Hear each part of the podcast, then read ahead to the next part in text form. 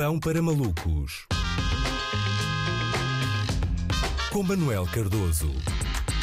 Ora, e cá está ele, alô Manel. Olá, Andreia. Olha, há uns dias, uma reportagem do programa Sexta às Nove da RTP fez revelações que deixaram eh, três utilizadores do jogo online Football Manager a pensar: epá, bem me parecia que os nomes não batiam certo. Porque, segundo consta no trabalho apresentado por Sandra Felgueiras, das cidadã, cidadãs afegãs que há cerca de dois meses foram apresentadas como jogadores da seleção feminina júnior, apenas seis fazem mesmo parte do plantel, eh, as restantes são só pessoas pessoas que preferem não estar perto de talibãs. Pronto, ao que parece, esta foi a semana uh, de ser desagradável para pessoas que são muçulmanas e, apesar de não jogarem assim tão à bola, merecem ser tratadas com dignidade. Falo das meninas afegãs e do Seferovic, não é? Portanto, Sandra Felgueira, Jorge Jesus, a mesma luta, uh, o mesmo tato e cabelos muito parecidos também. Uh, faz algum.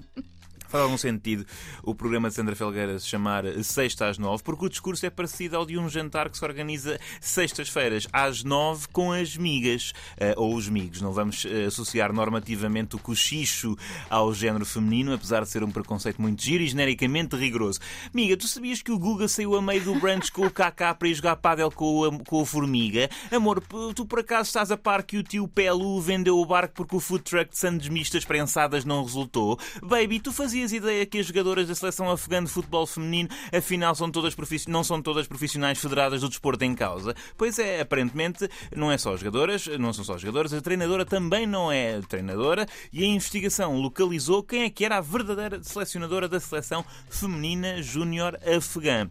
Minha questão é, eu gostava mais que a Sandra Felgueira localizasse quem é que é o verdadeiro selecionador da seleção masculina sénior portuguesa, porque efetivamente com Fernando Santos apenas 6 dos 23 convocados parecem jogadores de futebol profissional, ou, ou menos, um bocadinho menos. Uh, agora, eu não, não, não consigo, lá está, eu não, não, não, percebo, porque na verdade, se calhar somos muitos assim, é? Quantos de vocês não têm no currículo que foram uh, jogadores federados em desportos em que francamente eram uh?